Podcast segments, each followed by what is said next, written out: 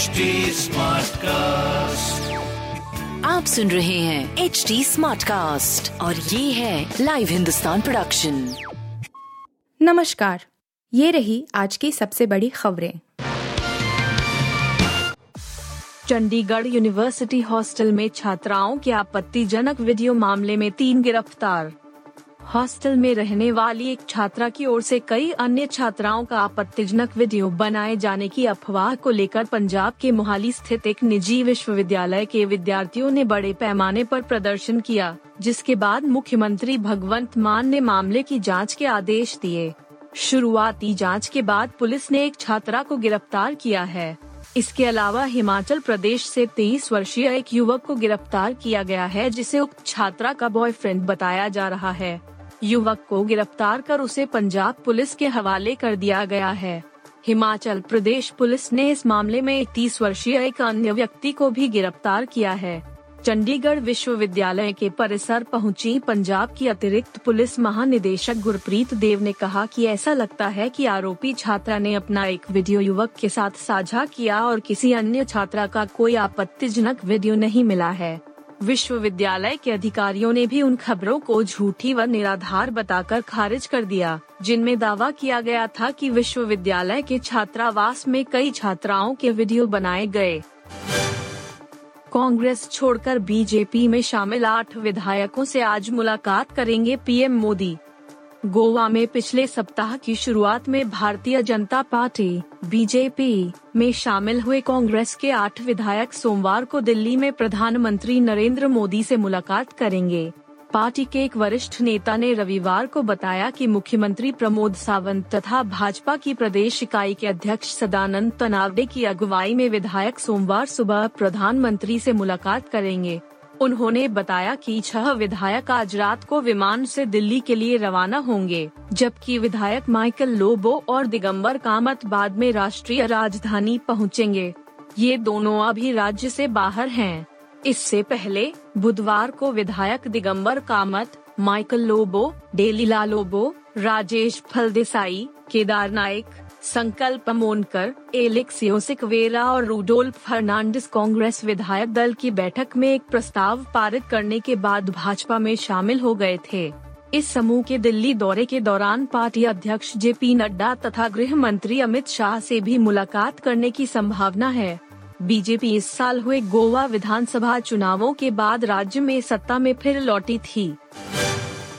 Ukraine पर हमले तेज कर सकता है युद्ध में घायल रूस। ब्रिटेन का दावा। ब्रिटेन ने रविवार को कहा कि रूस, यूक्रेन के नागरिक ठिकानों पर हमले तेज कर सकता है। रक्षा मंत्रालय ने कहा कि युद्ध के मैदान में हार रहा रूस हमले तेज कर सकता है। ब्रिटेन के रक्षा मंत्रालय ने कहा कि पिछले सात दिनों के दौरान रूस ने नागरिक बुनियादी ढांचों पर हमले बढ़ा दिए हैं। मंत्रालय के मुताबिक रूस अब सीधे तौर पर यूक्रेनी लोगों और सरकार के आत्मविश्वास को हिलाने के मकसद से हमले की तैयारी कर रहा है माए कोलाइव के गवर्नर विटाली किम ने कहा कि रूस की ओर से एक अस्पताल को निशाना बनाकर रात भर गोलीबारी की गई।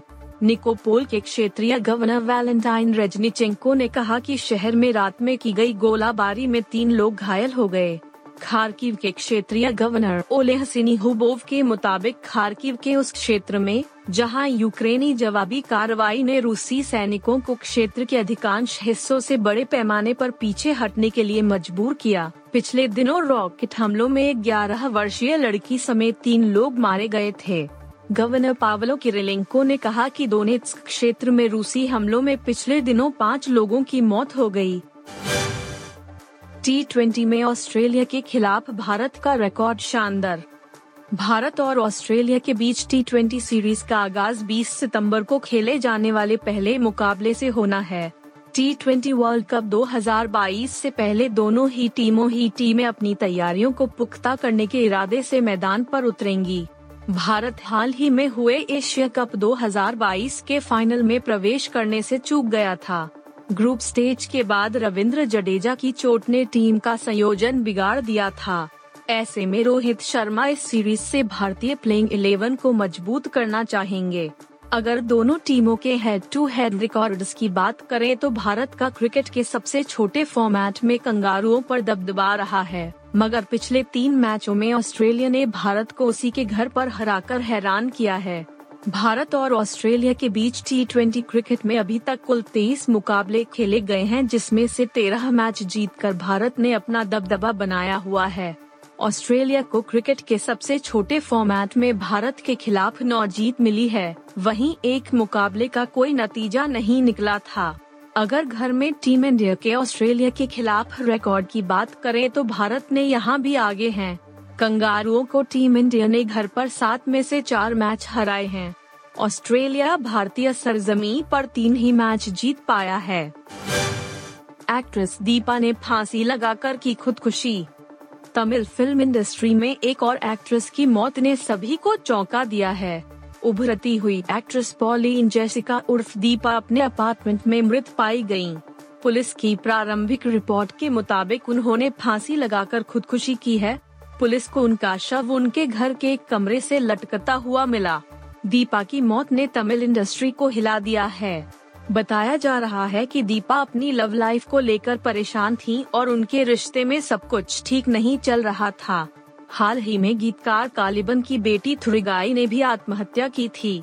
थुरिगाई के माता पिता उनकी शादी कराना चाहते थे लेकिन वो इसके लिए तैयार नहीं थीं, जिसके बाद उन्होंने अपनी जान दे दी। दीपा की उम्र महज उनतीस साल थी। फिल्मी दुनिया में उनका करियर धीरे धीरे आगे बढ़ रहा था, लेकिन उनकी लव लाइफ में सब कुछ ठीक नहीं था। पुलिस उनकी निजी जिदंगी केस एंगल से भी जाँच पड़ताल करने में जुटी हुई है। मीडिया रिपोर्ट के मुताबिक, वह किसी शख्स से प्यार करती थी, लेकिन रिलेशनशिप में वह परेशान चल रही थी और आखिरकार अपनी ज़िंदगी को खत्म करने का फैसला लिया। आप सुन रहे थे हिंदुस्तान का डेली न्यूज़ रैप, जो एच टी स्मार्ट कास्ट की एक बीटा संस्करण का हिस्सा है।